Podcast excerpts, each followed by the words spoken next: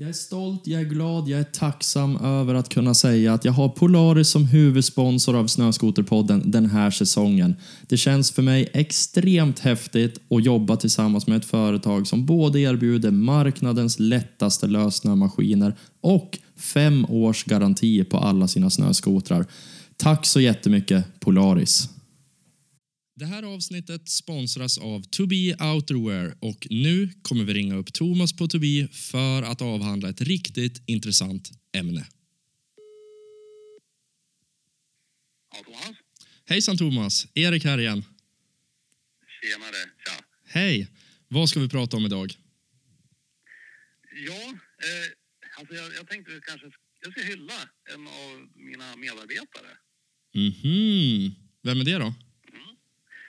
Det är en kille som heter Alex som jobbar hos oss, eller har jobbat med mig jättemånga år idag. Och inte bara, inte bara med Tobi som, som klädmärke. Jag hade ju en svetsverkstad många år och där jobbar Alex också. Okej, multitalang. Ja, ja absolut. Schweizisk armékniv i egen hög person. där, där stod han och svetsade traktorskopor tillsammans med mig och så en dag, vacker dag så, nej inte riktigt så riktigt, men ja vi kan säga det. En vacker dag så Alex kan du, kan du designa lite kläder också? Och det kunde han ja. Som, som, som man bara kan. Ja, exakt. Som man bara kan. Ja, men du vet, perfekt färgseende, har eh, du vet, så konstnärsblod som rinner flera generationer tillbaka och så eh, sjukt nördigt elektronikintresserad. Så att han är också vår IT-support och eh, hemsidebyggare, webbshopstekniker. Ja, men du vet, det finns nu inget han inte har sysslat med. Och så någonstans där mittemellan ibland så kastar vi in något chassibyte på någon skoter eller något annat som måste fixas. Ja, alltså shit. Det är ju... Ja, snacka om mångsidig herre. Han skulle jag vilja intervjua i podden. Ja, en du borde göra det. Han är så jäkla blyg. Ja, han är. Måste verkligen få till det. För jag, jag har ju tjatat på honom lite grann, för jag har ju träffat Alex. Men eh, jag har inte riktigt fått till det. Så att eh, förhoppningsvis kanske genom trycket nu av Snöskoterpodden-lyssnarna så kanske det går vägen. Ja, det är en karaktär faktiskt. Ja, men fasen var roligt. Du Thomas, svinkul att prata med dig. Tack så jättemycket så hörs vi igen i nästa avsnitt. Det gör vi. Tack så mycket. Hej. Och då river vi igång dagens poddavsnitt. Vad skulle du säga skiljer skoterkunden mot mc-kunden? För ni, ni jobbar ju med båda segmenten. Jag skulle nog säga att eh, skoterkunden är nog ett strå vassare i sin passion för fordonet. I och med att det blir ju 100% passion på snöskoter. För den kan du ju överhuvudtaget inte ta det från ja, men hemma till jobbet till exempel. Alltså,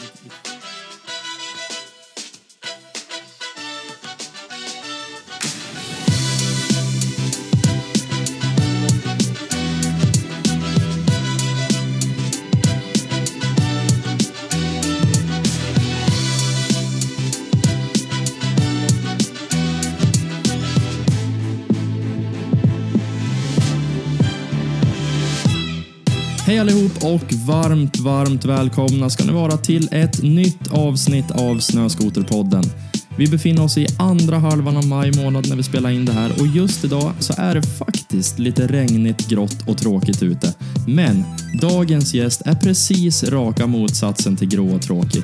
I det 37 avsnittet ska ni nämligen få möta en väldigt intressant person med ett väldigt intressant jobb i skoterbranschen. Dagens gäst har ett förflutet inom restaurangvärlden, mediavärlden där han under flera år arbetade inom TV. Efter TV-karriären hoppar han vidare till bilbranschen och efter det så har han hittat hem på riktigt. Dagens gäst är ingen mindre än Tom Brander som till vardags jobbar som VD på Northbike, vilket är en av Sveriges största BRP-återförsäljare med norra Europas största powersportanläggning. Jag är otroligt glad över att äntligen kunna presentera dagens gäst. Tom Brander, varmt välkommen till Snöskoterpodden. Ja, men man tackar allra ödmjukast. Det här känns ju superspännande. Det är jätte, jätteroligt att ha det här, verkligen. Ja, vad skoj. Det är tycker- nära. Ja, det är, det är nära att vara här. Ja, kul. Hur är läget? Nej, men jag tycker det är bra. Eh, trots, eh, som du själv säger, en grå och trist dag i, i maj. Nej, men det känns bra. Ja, härligt.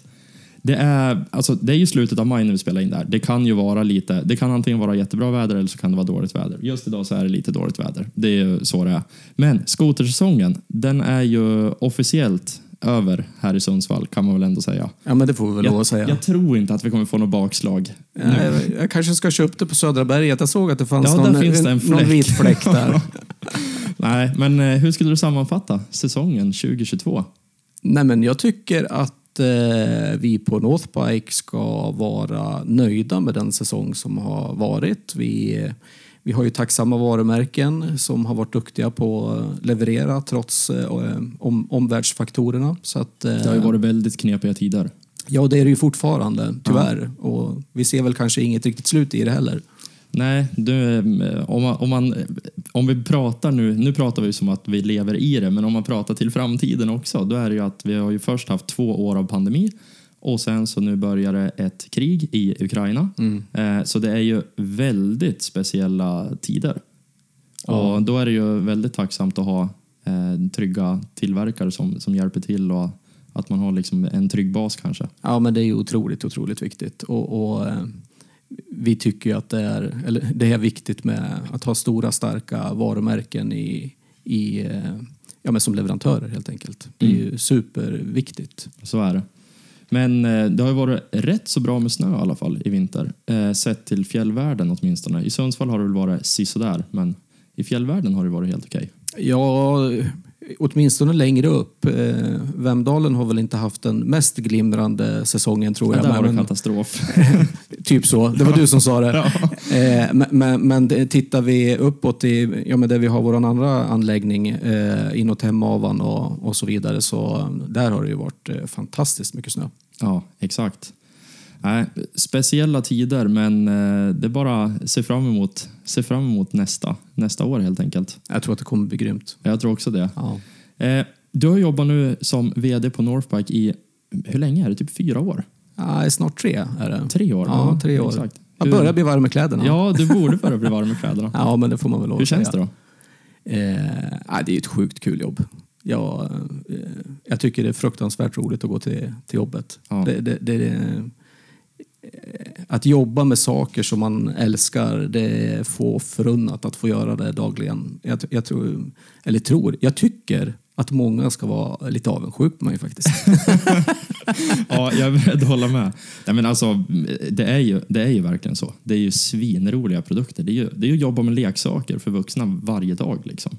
Ja, och det ser man ju på kunderna också. Det, det, det är ju, man älskar ju att komma till oss och man älskar ju att prata om det vi säljer. Och oavsett om det är hos oss, med oss eller hemma vid, matbordet med kompisarna. Så, ja, men man tycker om att prata om de här produkterna. Det är lite skillnad mot bil till exempel som kanske är... Ja, det är ett ont måste bara. Ja, men det är, det är skillnad på att sälja fun to have och must to have. Det är ju stora skillnader. Ja, ja verkligen.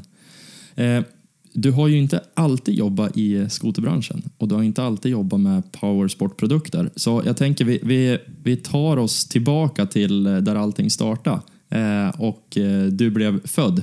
Vart är du född någonstans? Ja, men jag är född i, i Hedemora i södra Dalarna.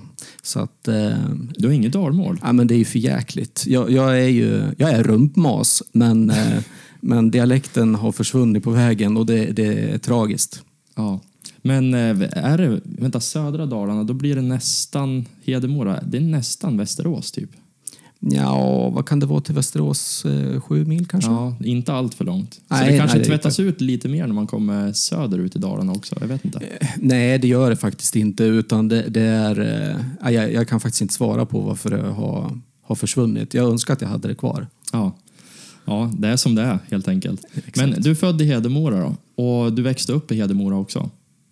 Född i Hedemora, växte upp i Hedemora. Eh, ja, Hur såg precis. barndomen ut? Barndomen var, eh, jag skulle säga att den var extremt trygg. Eh, uppvuxen på landet med, eh, med mor och far och min syster. Och grannarna var mina farbröder. Eh, och mina kusiner var, vart ju tillika mina bästa kompisar. Eh, och vi hyfsat samma ålder dessutom. Så att vi, vi håller ihop än idag. Så att, eh, Fasen vad roligt. Liksom, Ja, som ja, släktkalas varje dag. Ja, men lite så. Det, det, man är både släkt och kompis. Det är, eh, Ja. ja, men det tryggt och stabilt ska jag verkligen säga. Släkten, den har man ju oavsett. Alltså kompisar, det kan man ju byta ut och sådär. Men släkten, och är du dessutom kompis med släkten, det blir ju en annan dimension på det roliga. Ja, men det är lite så. Och, och, och i och med att det inte bara är någon skolkamrat, nu ska man inte för, förringa det, men här är det ju faktiskt någon som man har känt från att man var noll år egentligen, Mm. som har följt med. Ja, superkul. Vad, vad hade du för fritidsintressen som barn? Eh, om vi börjar från början så vem har inte tyckt om att leka i en sandlåda? Mm. Med, med bilar. Ja, ja det är väldigt långt. Nu, nu är det tidigt. Ja. Nej, men jag fick min första moped när jag fyllde 10 typ. Okej, så, motorintresset, det, det har ändå funnits? Ja, men motorintresset har, har alltid funnits med och eh, min, min pappa han älskar ju rallycross och eh, vinterrally primärt. Så att jag har varit på extremt mycket rallycross. Tittat på Stig Blomqvist och Björn Waldegård och Gunde Svan var ju senare. Ja, Torgny. Mogren när de hade sina battles. Ja, just det. Eh, men, men mycket rallycross har det varit. Så bilar, mopeder, motorcyklar, det vart ganska tidigt. Alltså egentligen från tio år så eh, då var det motorintresse för hela slanten. Ja, men det har alltid varit eh, motor. Eh, så att det, det, har funnits i, i blodet. Jag är ingen, jag är ju ingen tekniker eller mekare, men, men eh, ja, jag gillar ju när det brummar och köra och Mm. både, både hoj och skoter. Vad har du haft för mopeder? Oj, den första var en, det var en trampmoped med saxmotor, men jag kommer inte ihåg vad det var för märke på den. Det, det jag har starka minnen av det var att jag, jag tror faktiskt att min, min, min pappa fick den där i utbyte mot att han körde ved till någon, eh, någon äldre herre. Eh, och det var så extremt dåliga ekrar i hjulen så att eh, det jag kommer ihåg mest av den där mopeden är egentligen att han stod och drog de här ekrarna för att hjulen var ju så sjukt vinda. Men eh, ja, vi hade kul ändå. Ja, verkligen. Bra lärdomar. Men eh, när du vart lite äldre då? Du eh, kom förbi moppeåldern, du gick ut grundskolan, det började bli dags för gymnasieval. Vad, hur gick tankarna då? Vad, vad kände du? Var det det här självklara som alla motorpersoner att äh, men jag, jag ska gå fordon? Nej, nej verkligen inte. Eh, och, och det, det är ju egentligen konstigt att det inte blev så. Eh, men, men det var nämligen så här att eh, på högstadiet så när, jag kom hem på eftermiddagarna så började jag laga mat helt plötsligt. Inget avancerat. Det var ju steka pannkaka och göra vardagsmat. Så ofta så gjorde jag den till, till att familjen kom hem. Det gjorde du för att du tyckte det var kul, du var inte tvungen att Nej, göra det. nej, nej, nej, absolut inte. Eh, utan jag tyckte det var kul och eh, där började ju liksom gro någon form eh, utav tanke att jag vill ju bli kock. Så att eh, tanken var att jag skulle bli kock eh, så att jag eh, jag sökte in på livsmedelsteknisk linje, hette det på den tiden. Oj, vad fint det lät.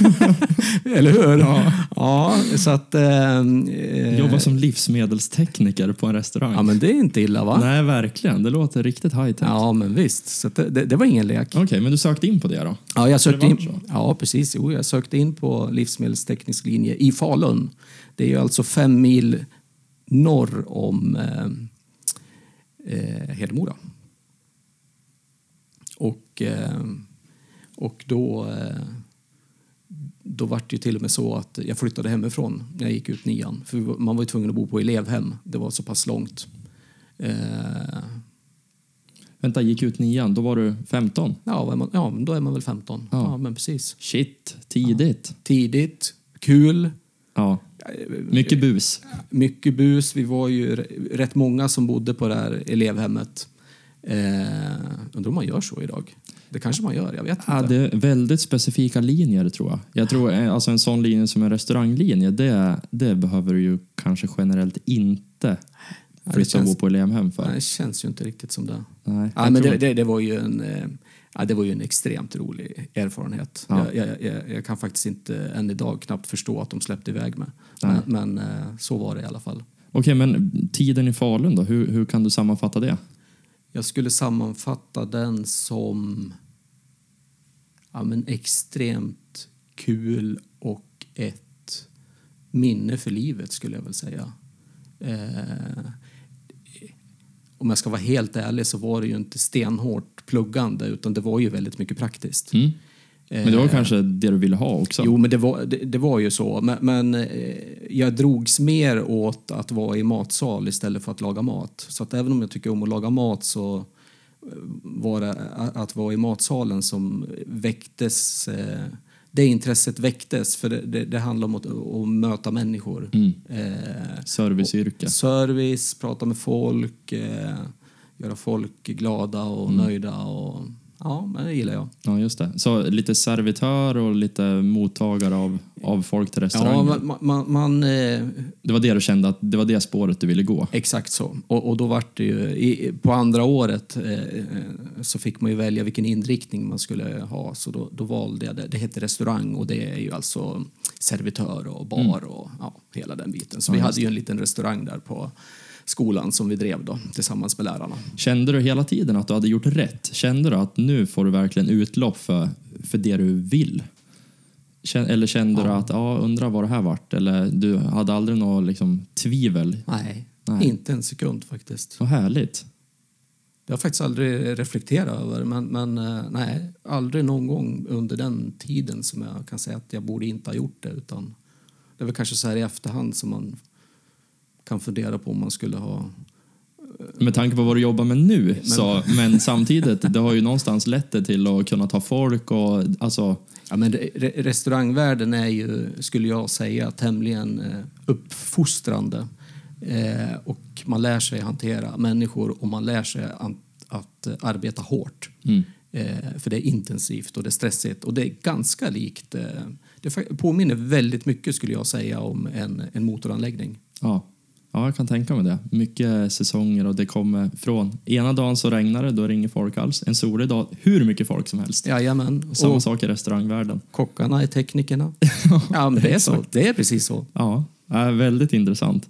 Men eh, när du hade, när du hade gått klart den gymnasielinjen, du var liksom ut, ja, vad säger man, utbildad kock slash servitör? Ja, men precis. Nej, jag var faktiskt inte utbildad kock då, utan ja, det kanske hette att man var utbildad servitör. Jag hade aldrig- gjort- du hade gjort Jag hade gjort det där och eh, jag hade ju fått för mig att jag ville till Stockholm. Eh, och eh, under, under sista terminen så eh, hade jag en två veckors praktik och då gjorde jag den på en av Stockholms bästa krogar, eh, Eriks i Gamla stan var det på den tiden. Och vi pratar ju typ 80, vadå, 8, 87? Mm. Eh, och jag fick faktiskt jobb där. Eh, så det var mitt första jobb på en utav, eh, en utav Sveriges bästa restauranger. Det var ju helt overkligt. Shit vad häftigt. Ja, det var riktigt fränt faktiskt. Det måste ha känts eh, magiskt. Alltså, kommer från liksom Hedemora via Falun, flyttade till Stockholm, får jobb där. Ja, det- det, alltså det måste ha känts som en seger för dig. Jag, jag, jag, vet faktiskt inte. Det, det var en tuff tid var det. Eh, jag, jag fyller ju sent på året, jag fyller i november, så jag var ju bara 17 år när jag drog till Stockholm. Eh, och, och det var väl en skola i sig med eh, att hamna där nere i ett tufft arbetsklimat skulle jag säga. Jag tänkte säga det som en följdfråga. Där kan de ju ställa krav när det är, eh, alltså när det är en, ja, inom citationstecken, stjärnkrog. Eh, eller liksom en fin krog. Då, då ställer de också lite krav. Ja, det var, eh, jag skulle säga att det var extremt höga krav. Eh, och jag kommer aldrig att glömma när, när krögaren frågade, Erik Lallestedt, när han frågade mig hur, hur det gick. Och eh, jag vet inte om det var dumt svarat, men jag sa att det var, det, det var tufft och det var, det, var, det, var, det var inte helt lätt att hinna med. Och svaret jag fick var att eh, kom ihåg att det vet inte våra gäster utan de betalar ju exakt lika mycket när du serverar dem som någon annan. Mm. Och det är ju en sanning. Ja, ja så är det verkligen. Bara så här, bit ihop. Ja, precis. Ja, lite så. Ja, men eh, shit vad fostrande. Så du gjorde inte lumpen i den där åldern då? Eh, gjorde, nej, jag gjorde inte lumpen. Jag, jag, eh, Men det där var kanske ännu mer fostrande på sitt sätt. Ja, men det skulle jag nog säga. Ja. Eh, så att det, det var första svängen jag var i, i Stockholm. Då var jag där nere i, i ett år. Och eh, ja, det, det, det var nämligen så att jag hade jobbat extra på Hedemora stadshotell innan jag gick ut skolan. Och där var det en, en tjej som jobbade som eh, bodde nere i Stockholm. Men hon hade sina föräldrar i Hedemora. Och då frågade hon om, inte, om jag inte skulle flytta ner. Och då kunde jag ju bo hos henne. Och jag tänkte, ja, det var ju, var ju perfekt. Mm, utmaningen var ju att Alltså hon var alltså tjej, men hon bodde på ett ungkarlshotell på Åsögatan. eh, eh, och hon fick absolut inte ha någon på rummet och, och hon fick förmodligen inte bo där överhuvudtaget. Eh, men jag flyttade in hos henne på 16 kvadrat. Åh, vilken... Så Det, det, det, ja, det var en eh, spännande tid. Och vi, det var, vi, vi var inget annat än kompisar, Nej, ska Jag tilläggas. tänker dina föräldrar, de måste ha tänkt, vad är det här för sjukson som bara, han bara gör allt? Ja, eller också frågar de sig själva hur sjuka vi är vi som släpper vägen. Ja, jo, det också. Ja, nej, men så, så, så var det. Och, och, och det var väl... Ja, men det var tufft eh, det året, för det var ett år. Eh, både boendemässigt och arbetsmässigt.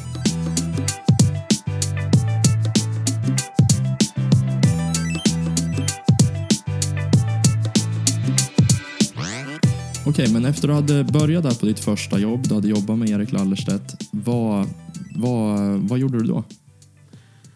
Eh, då fick jag för mig att jag skulle jobba säsong. Eh, så jag hade sökt, eh, jag sökte jobb på Sandving i, i Åre. Nu, nuvarande Tott. Okej. Eh, det var ju ett Sand, Sandving hotell. Och fick jobb där.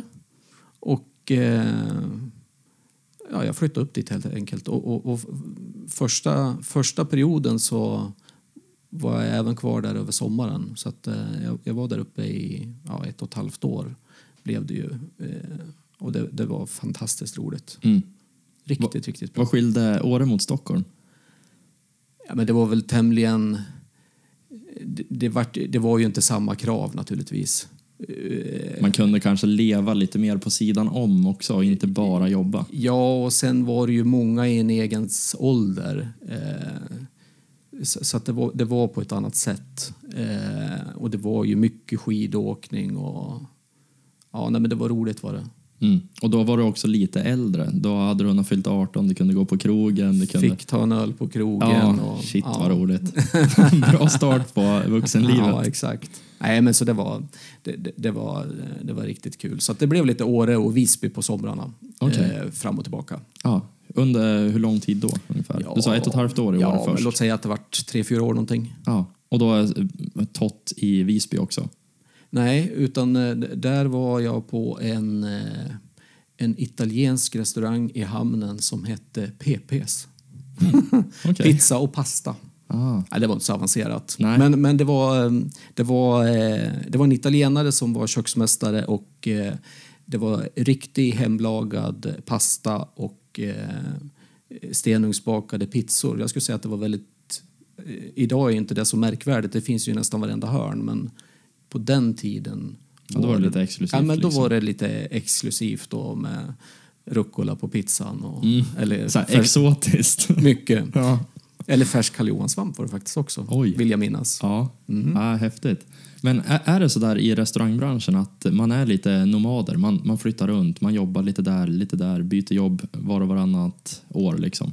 Ja, men jag tror det. Och sen eh, i den åldern, man har väl inga spärrar överhuvudtaget. Nej, det är utan man, man, det är ju bara eh, full gas och bara möjligheter, inget ansvar. Mm. Mer än att... Eh, jag har alltid tyckt om att jobba så att det, det har alltid varit viktigt för mig. Mm. Men eh, när kände du att det var liksom nog med det där? Säsongandet? Ja, jag, vet- jag vet inte. Jag hamnade i Umeå. Eh, efter säsongsarbete. Och, och, och det var mer av att det skulle öppna ett nytt hotell där. Eh, som jag inte kommer ihåg vad det heter. Men, men det är ett av de där högre hotellen när man kommer in i Umeå på höger sida. Så att eh, det, skulle invigas typ 1992 kanske. Okej. Eh, så då fick Tom Brander för sig att det där kan ju vara spännande att vara med på. Så då drog jag till Umeå. Och bodde i Umeå i två år och jobbade på det här eh, hotellet som var det, var det var bra jobb. Och, och vi var ett jäkla skönt gäng som jobbade där. Så Återigen. ny, nystartat liksom och roligt. Positivt. Allt nytt. Vi var ju med helt från början så alla fick hjälpas åt och typ städa alla hotellrum fem gånger eh, och så vidare. Kanske inte var världens roligaste men vi fick ju en, en gemenskap som var väldigt, eh, väldigt unik skulle jag Ja, säga. kanske en teamkänsla som var utöver, utöver det vanliga. Ja men det som var kul var ju att det spelar ingen roll om du var lokalvårdare eller eh, direktör. Alla var, alla var som, ja, jag ska inte säga jämställda, men, men, men, vi var ett skönt gäng oavsett vad man hade för titel och roll. Men det där är ju liksom det bästa, för då blir det ju att folk vågar ta lite initiativ. Så här, ja men fasen, man kavlar upp ärmarna och man hjälps åt och det blir, inga, det blir ingen grej. Nej, precis det. det, det blir väldigt roligt och då gör det ju också folk generellt, tror jag, mer motiverad.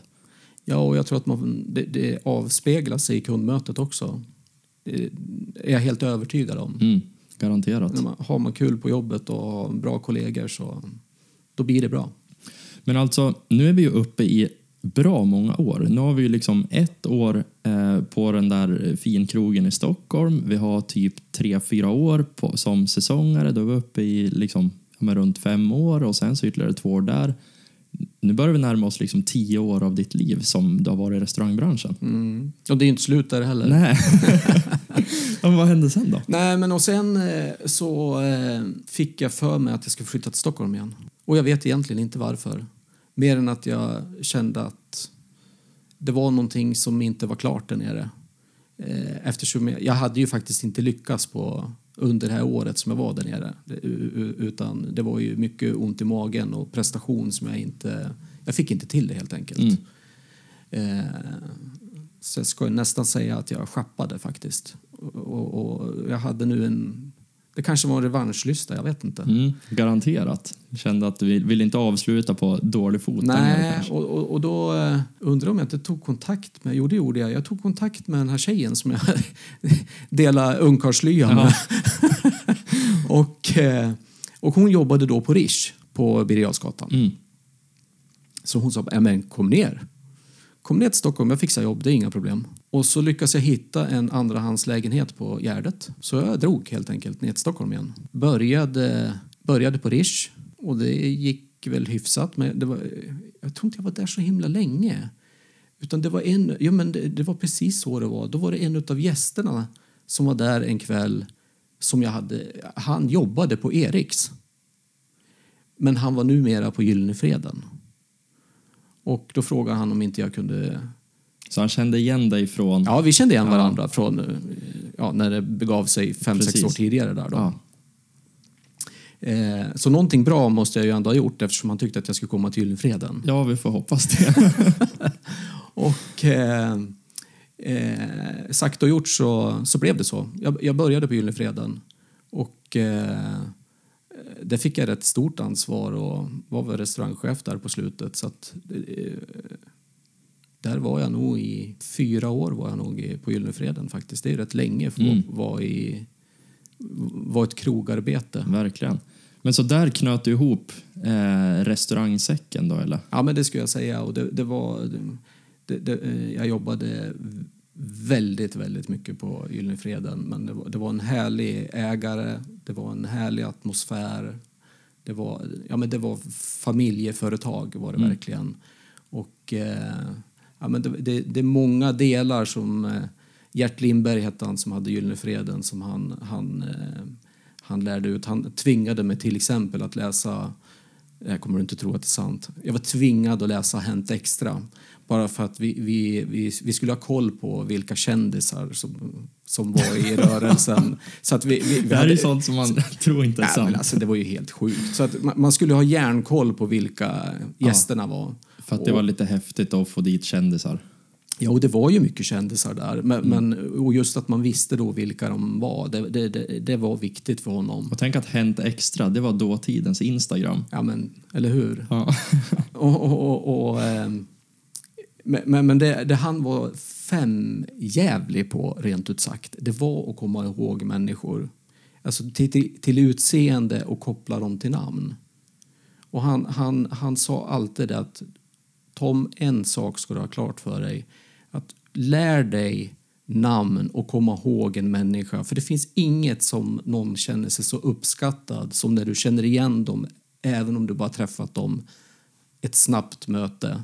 Och, och, eh, och det där har liksom etsat sig fast lite grann i mig. Så att eh, jag försöker verkligen att komma ihåg människor och komma ihåg vad de heter. Och ja, men Jag vill att man ska känna sig sedd när man, när man träffar mig och möter mig, även om vi inte har sett så många gånger. Det är ju ett, alltså det låter ju enkelt, men det är ju generellt ganska svårt. Men det är ju ett väldigt enkelt sätt, precis som du säger, att, att ge uppskattning. Så här, ja men du är sedd. Ja, men det, ja, och det, det, det har man alltid med sig oavsett om det är i privatlivet eller arbete eller komma ihåg människor och helst med namn också. Ja.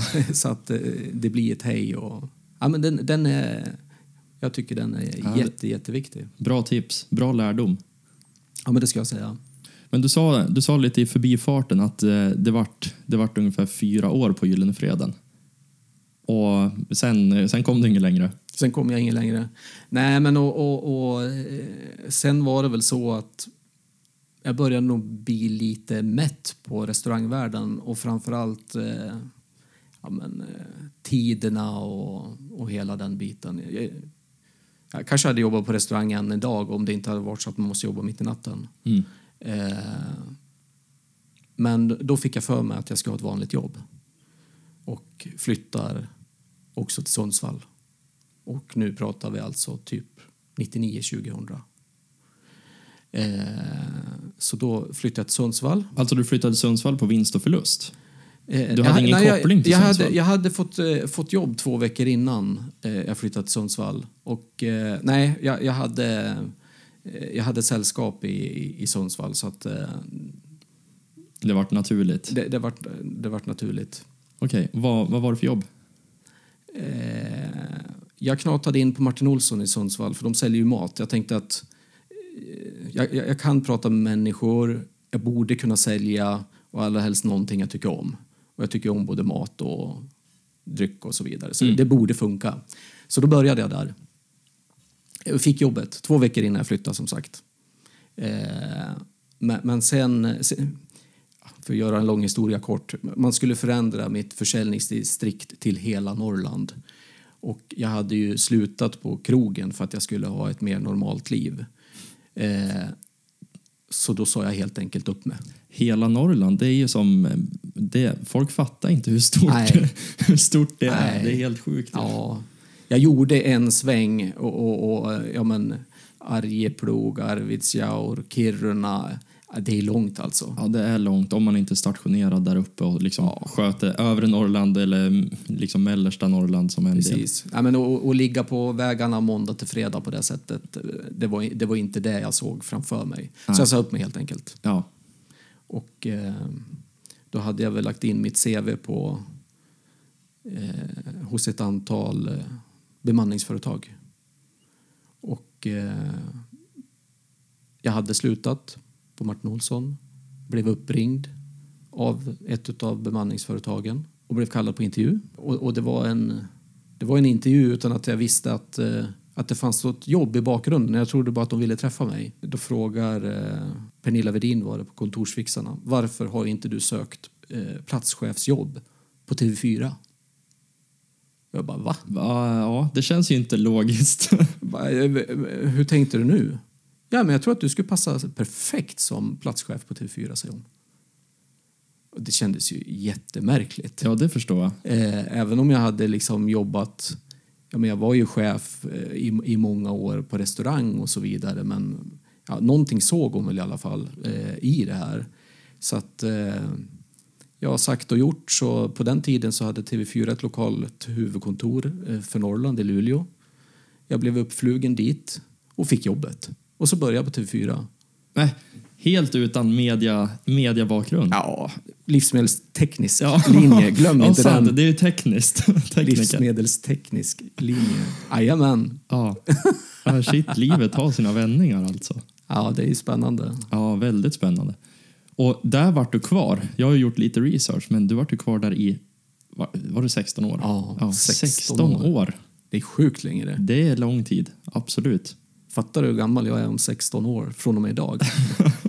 oj, oj, oj. Vi ska inte räkna på Nej, det. vi gör inte det. Nej. Nej, men eh, om vi, om vi bara tar det liksom sammanfattat, vad, hur, hur tar man de åren?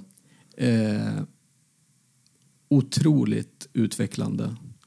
Eh, en eh, bransch som är även idag väldigt mycket i omställning och det ställs om snabbt. Eh, och, och det var nog därför jag var kvar så länge. Eftersom det, ja, men det, var, det är plattan i mattan och händer väldigt, väldigt mycket. Och jag vet inte hur många omorganisationer som jag varit med om. Mm. Det går snabbt och det omorganiseras konstant. konstant och de sista fyra, fem åren så veckopendlade jag till Stockholm. Så då var jag försäljningschef där nere. Ah, okej. Så, så var det. Hmm. Så du har haft lite svängar till och från Stockholm i Ja, men det- omgångar? Tre ja. omgångar då till och från ja, Stockholm? Ja, precis. Och det är någonting som drar där nere. Eh, så, så är det ju. Det, det är ju... Det är pulsen. Händer någonting? Ja, ja, förmodligen så är det väl det. Men, men jag, jag skulle nog inte vilja jobba där idag. Nej. Det skulle jag inte vilja göra. Nej. Det är klart. det är speciellt. Ja, det är det. Okej, men du jobbar som försäljningschef på TV4, alltså du sålde ja, men egentligen annonser eh, och reklampauser och sånt där. Mm. Och det man ser på TV, det är ju enligt mig i alla fall eh, väldigt perfekt och proffsigt.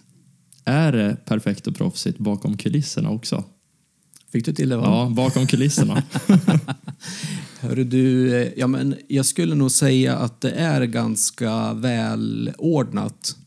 Eh, det man kanske inte ser i rutan det är att Bengt Magnusson har eh, jeans på nederdelen. Och man, kanske, man kanske tror att han har kostym, men det har han inte. Nej, just det. Han Ja. är lite ledig. Det är lite det här jobba hemma. Ja, men lite så va? Ja. Ja. Nej, men det, det, det är en fantastisk arbetsplats. Ja. Verkligen. Det, det måste jag säga. Eh, otroligt utvecklande. Mm. Och eh, ja, Även där, ta människor. ta människor. Eh, verkligen. Eh, mycket förhandlingar. Sjukt mycket affärer. Mm. Och det handlas ju inte reklam för en miljon utan vissa kanske lägger 40, 50, 60 miljoner på ett Ja. år. Så det är ju det är stora pengar, stora affärer. Undrar vad som kommer hända med de vanliga tv-kanalerna i framtiden.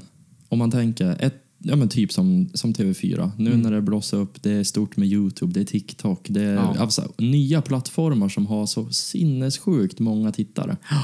Så det blir ju, förut så var det ju, det var ju galet när en tv-kanal hade en miljon visningar på ett program. Ja, men precis. Men en miljon visningar, det är ju många Youtube-kändisar som, som har Ja. på sina Youtube-kanaler. Ja. Det är ju, apropå föränderlighet Ja. och att saker och ting ändras, det går fort, det omorganiseras.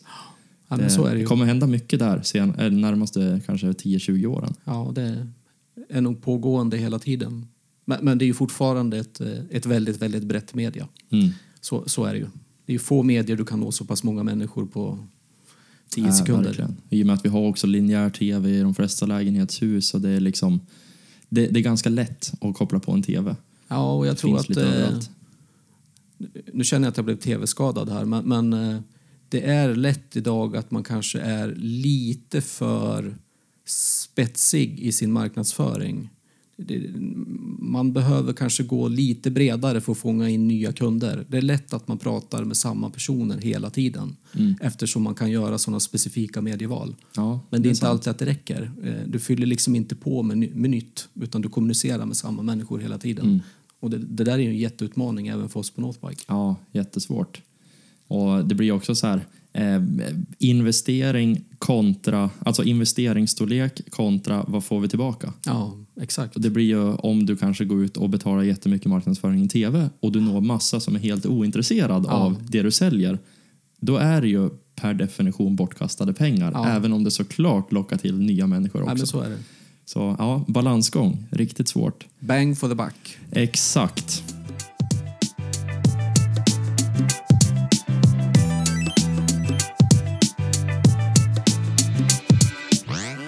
Varför bytte du från mediebranschen till motorbranschen? Det var nog en ren alltså tillfällighet egentligen. Men det, det var faktiskt så här att jag har alltid haft en dröm om att vara VD. Det här låter ju kanske jättefånigt, men, men, men i tidig ålder så jag, jag har alltid haft den drömmen. Och det, det, den vart kanske ännu mera tydlig någonstans i 20-årsåldern kanske. Att någon gång i mitt liv så vill jag vara VD. Du känns ju väldigt målmedveten. Det du tar dig för, det gör du. Så har du satt ett mål att ja, men jag skulle vilja bli det här, då är det som att ja, det Ja, finns det- där i huvudet och ligger. Ja, men så och, är det naturligtvis. Det, det, jag, jag vill uppnå det, det, det, de mål som sätts. Självförverkligande. Ja, men både det och även resultat i, i arbete. Men, men eh, ja, jag, jag, har alltid, jag har alltid tyckt om att jobba med, eh, med människor. Mm. Både som kunder men även medarbetare.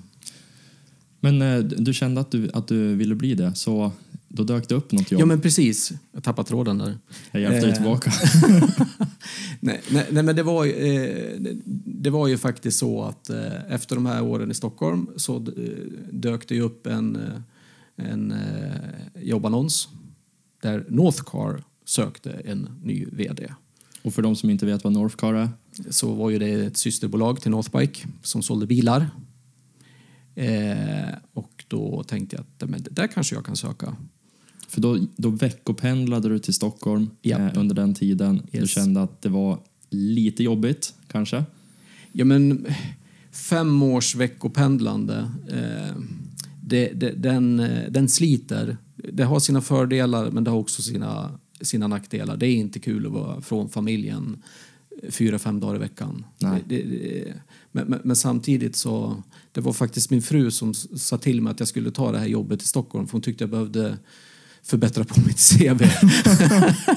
så kanske du, kan, kanske du kan få till din dröm och bli VD i Sundsvall åtminstone. Exakt. Ja, det var så. ja. Så, så mer eller mindre så sa hon till mig att eh, prata med din chef om att du vill till Stockholm. En klok fru. Ja, hon är mycket bra sparringpartner. Ja, grymt. Eh, nej, men och då eh, hade ju då Jonas Olert eh, sökte en VD till Northcar.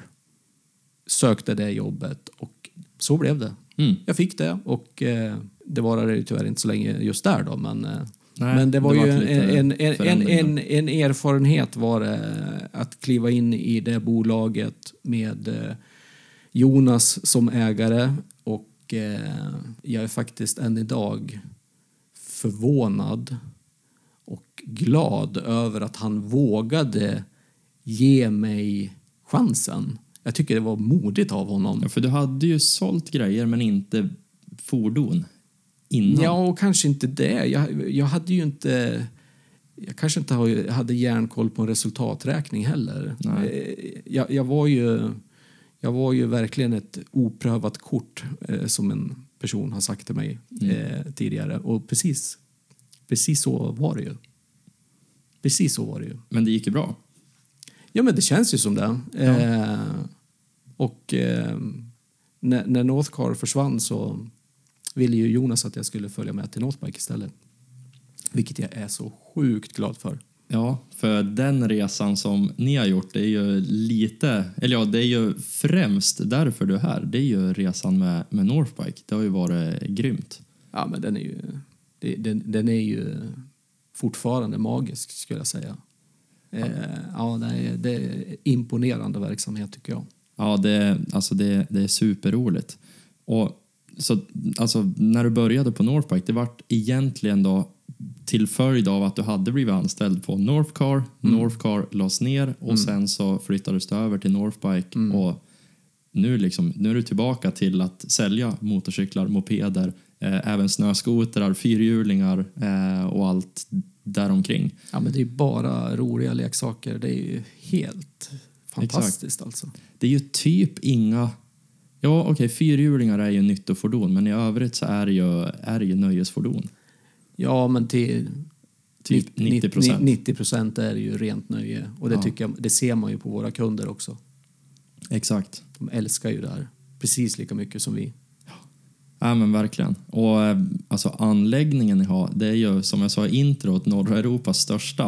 Eh, det är ju, alltså det är galet. Jag, jag pratar om, Jonas Olert var ju här för ungefär två år sedan och vi spelade in ett avsnitt, så han berättade om det här och då var det ganska nytt. Eh, men det är, ju, det är ju helt galet. Det är ju som att gå in i en mässhall. Det är ju som att vara på motormässan i Stockholm, liksom, Ja. och gå runt i olika bås och det är, det, det är häftigt att bara gå runt och strosa. Ja, Just det här att när jag kikar bara, de orden, de blir ju väldigt mycket mer intressant i den anlä- anläggningen. Ja, nej, nej, nej men det, precis så är det ju. Eh, det, det, är ju.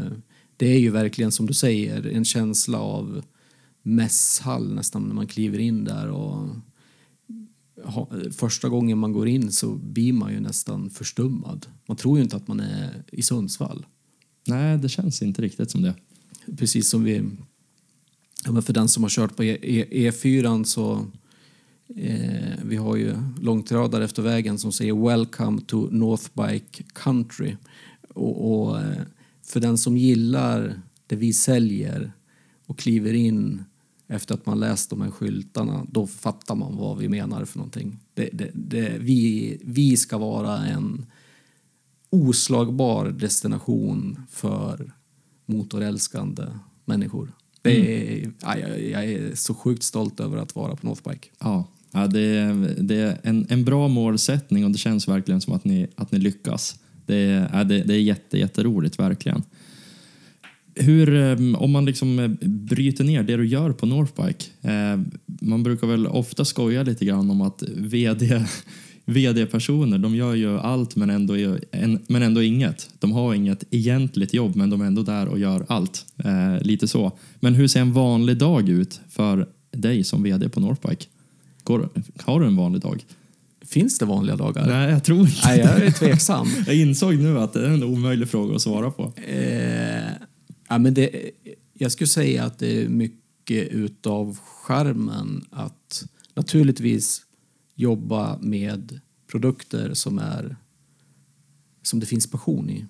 Men, men eh, också att det är allt ifrån skruv och mutter till stora strategiska frågor. Det, det, att kastas mellan högt och lågt, det är ju det är skärmen. Och så tycker jag att eh, ja, men jag faller tillbaka på det här med individer och människor. Eh, att få jobba med alla våra...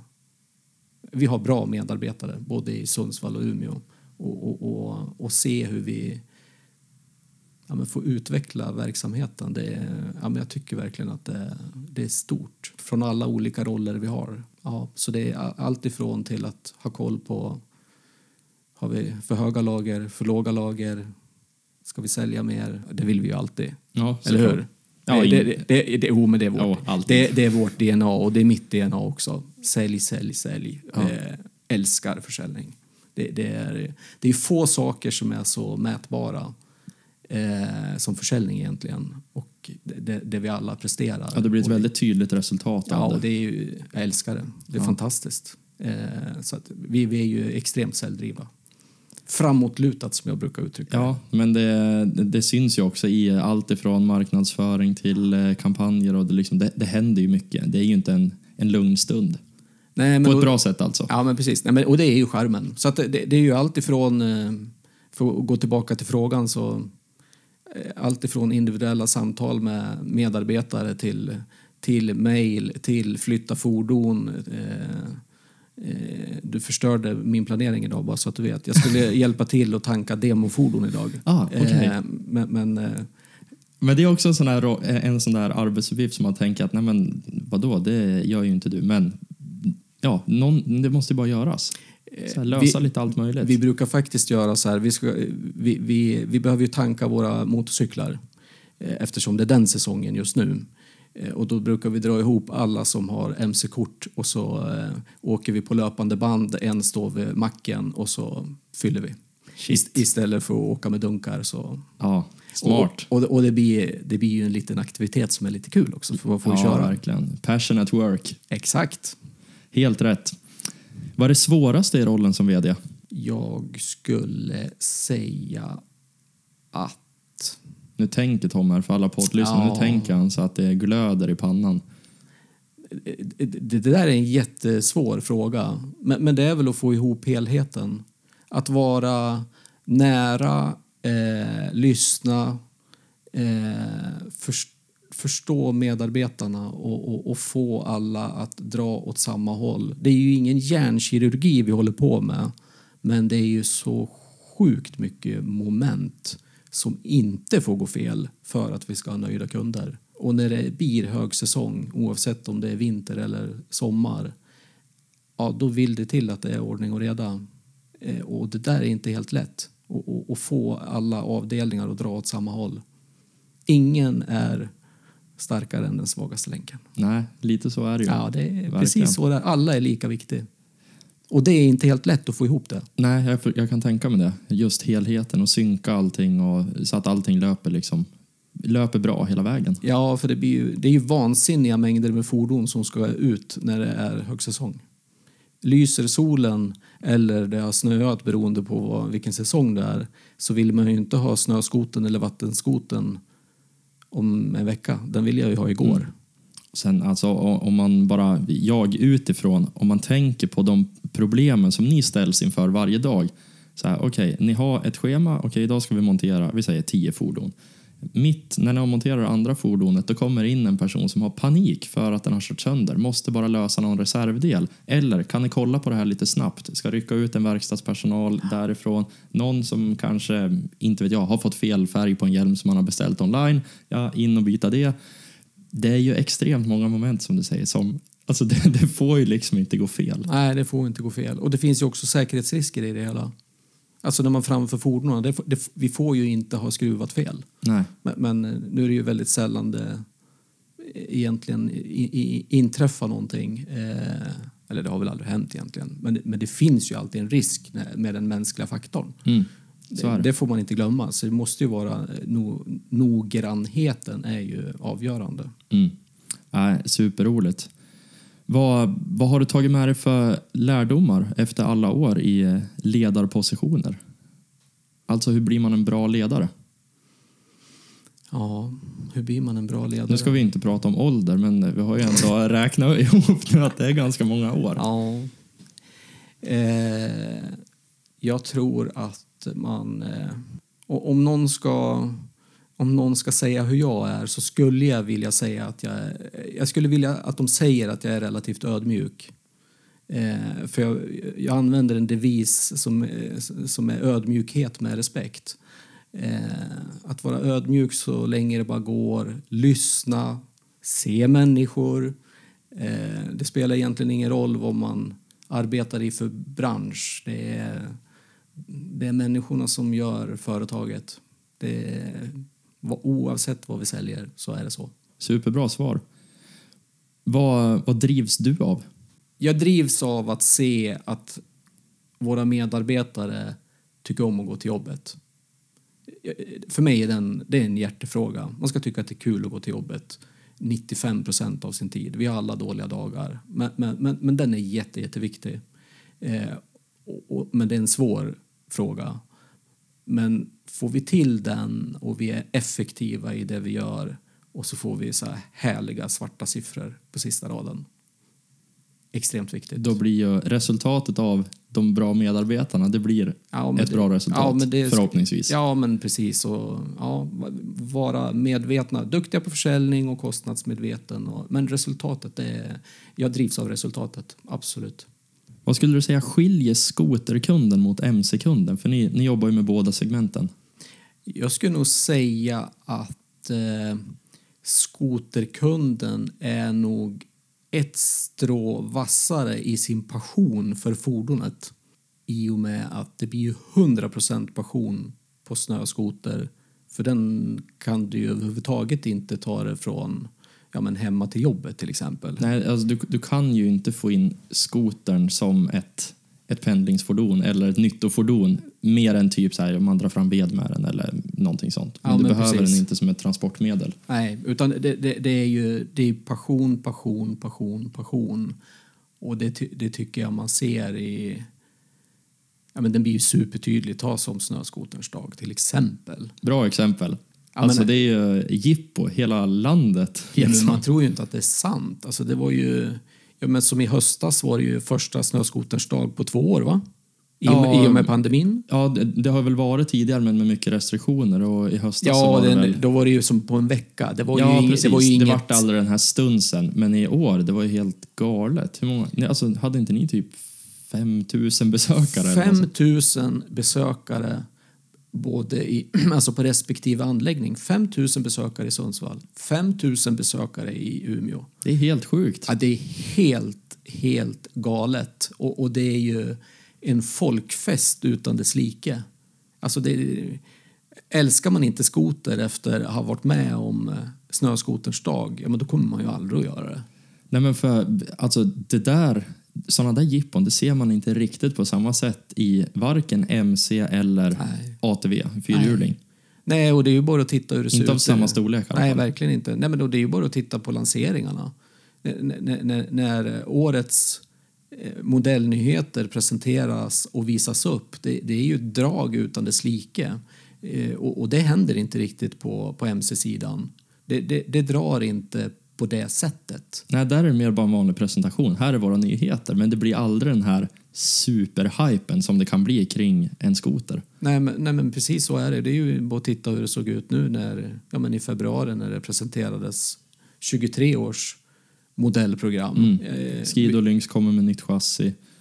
Och liksom, Ja, men helt, helt makalöst vilket modellprogram som vi har framför oss. Det känns ju oerhört spännande med den teknikutveckling som är. mm. Eh, så, så det ser vi fram emot. Det är ju superhäftigt och nu om, om vi liksom pratar om alla märken i stort. Vi, I fjol då kom Polaris med en, eh, en tvåtaktsturbo. Skido hade kommit med tvåtaktsturbo året innan. Polaris skruvade upp laddtrycket lite till så den vart lite högre effekt. Men då kommer Skido och Lynx och kontra året efter med nya chassin och dessutom så kastar de in turbo i Lynx som är den nordiska maskinen. Och sen gör de helt andra så radikala designförändringar. Det finns liksom ingen, bak, ingen bakstötfångare längre utan det är liksom det är nya utseenden. Och man tänker bara, för fem år sedan man, man fattar ju inte att det här ens händer. Det, liksom, det utvecklas så kopiöst mycket. De pushar ju varann och det är ju, alltså det är ju sund konkurrens hos Verkligen. alla märken nu att de, de driver ju utvecklingen framåt och det går fort. Ja, den är ju, den är ju superviktig. Konkurrensen är ju jätteviktig. Ja, det är det, för att få Eh, bättre produkter. Verkligen. Och, och jag, jag tror att det är, en, det är en stor fördel att Lynx kommer in på den amerikanska marknaden också så att det blir ännu större volymer. Eh, Verkligen. Och, och också lite så här, skandinaviska hjärtat klappar ju lite extra för att Lynx tar lite kraft. ja, där men, borta också. ja, men visst är det väl så. Ja, det är häftigt. Visst finns det en stolthet i det. Verkligen. Nej men eh, skoterbranschen i stort, eller skotermarknaden i stort, den, den har ju växt jättemycket och den växer ju lite varje år som det har sett ut senaste åren i alla fall. Eh, och faktiskt oavsett konjunktur så har skotermarknaden generellt alltid ökat. Och det betyder att det, är- det är en växande trend, det är fler som tycker om det. Så vad, vad tror vi om framtiden? Jag tror att vi kommer att se en fortsatt utveckling och allra helst med tanke på hur teknikutvecklingen också ser ut. Så jag tror inte att det är en marknad som kommer att vika. Absolut inte. Och till viss del hänger det också ihop med hur, hur det byggs i fjällen. Eh, Fjällsemestern är ju, det är ju ingen det är ju ingen dagslända utan det är ju någonting som verkligen är här för att stanna och, och, och det är självklart att man ska åka skoter. Mm. Eh, vilket många gör. Och, och eh, på tema teknikutveckling så även om det inte känns liksom så här super självklart just nu men elektrifieringen ja, det har ju kommit med något annat märke men, men den måste ju även komma på allvar så småningom. Mm. Och det blir spännande att följa och se vad, vad det blir. Det kommer, ju, det kommer ju garanterat komma. Om man tänker på hur en skoter ser ut kontra hur en, hur en motorcykel ser ut. Du har rätt mycket yta på en skoter att placera batterier. Alltså man har ju hela bandtunneln till exempel. Du skulle kunna göra väldigt kompakta batteripaket. Man skulle kunna stuva undan under huven. Du kan göra den väldigt smal om du har en eldriven skoter. Om man tänker i kåpor och annat. Eh, jämfört med då en förbränningsmotor som tar rätt mycket plats med avgasrör och sånt där. Precis. Så det är ju en tacksam plattform att bygga elfordon på. Verkligen. Men vi kräver ju då lätta batterier, lätta elmotorer. Och det får ju nästan tiden utvisa när det blir liksom dags att göra det i, i eh, skoterformat. Ja, precis. Ja, Men men det- frit- fritidsbranschen ligger ju lite efter bil så att... Men, Så är det ju. Men, men det är klart att det kommer. Och Ja. det är väl bara att titta på BRFPs satsning på motorcyklar dessutom. I Ja. eldrivna. Precis. När var det det? Var det 2024 de skulle komma? 2024 och det är ju dessutom en helt egenproducerad motor så att det är väl vad vi kan förvänta oss kanske inom de andra segmenten också då så småningom. Mm. Men det är nästan det som behövs, för jag tror det är svårt att göra det på något annat sätt. Just Mm. eftersom att det är så extremt specifika fordon. Det, de, det är svårt att dela teknik med, Ja, med så mycket annat. Exakt. Ja, men då så äger man ju hela affären själv. Mm. Ja, det också. Ur affärsmässig synpunkt. Ja, Ja, är väldigt intressant. Det, det kommer hända mycket i skoterbranschen, så kan vi väl sammanfatta det. det kommer det definitivt att göra. Fantastiskt roligt. Du, eh, det börjar bli dags att avrunda avsnittet. Hur har det känts att spela in? Eh, det får vi väl se när vi ska lyssna på det här. Just nu känns det kaos. nej, nej, för mig är det lugnt. Ja. Eh, så att, vi, får väl hoppas att det är någon som orkar lyssna på mig också. Det tror jag garanterat. Jag tycker det har blivit svinbra. Sjukt roligt med restaurangbiten. Det hade, alltså det hade jag faktiskt ingen aning om. Jag hade Nej, och den- ingen aning om det. Den kanske tog lite väl mycket av våran tid, men eh, ja, det kan vara så. Men, men Det är en stor del av livet och det har någonstans ändå gjort att du är där du är idag. den har ju fostrat eh, och eh, en restaurang och eh, den verksamhet vi driver är väldigt lika varandra faktiskt. Så är det. Väldigt intressant. Vem skulle du rekommendera att jag intervjuar i podden? Eh, det där är ju inte en helt lätt fråga, men å andra sidan så kanske den är det. Eh, vi har faktiskt en jäkligt trevlig prick som ambassadör på Northbike som älskar snöskotrar som heter Anders Nilsson. En eh, åkeriföretagare som eh, han har passion. Han har säga. hittat passionen. Han har hittat passionen så att eh, ja, en, en mycket trevlig person som jag tycker du ska träffa. Skulle du vilja säga någonting som jag inte har frågat om? Eh, du vet ju var jag kommer ifrån. Dalarna, eller hur? Mm. Du har inte frågat vilket hockeylag jag hejar på. Oh, nej, det har jag inte gjort. Men jag, jag får ju hoppas att det är Timrå eftersom att du bor i Sundsvall nu. Tyvärr. Shit, ska vi avsluta på så här ränderna går aldrig ut ur en tiger. Det finns bara ett lag och det är Leksands IF. Ja, okej. Jag ger mig. Det är ditt avsnitt. Jag tänker inte säga emot. Tom Brander, stort tack för att du gästade Snöskoterpodden. Superkul att ha dig här. Tack för att du ville att jag skulle komma hit. Tack.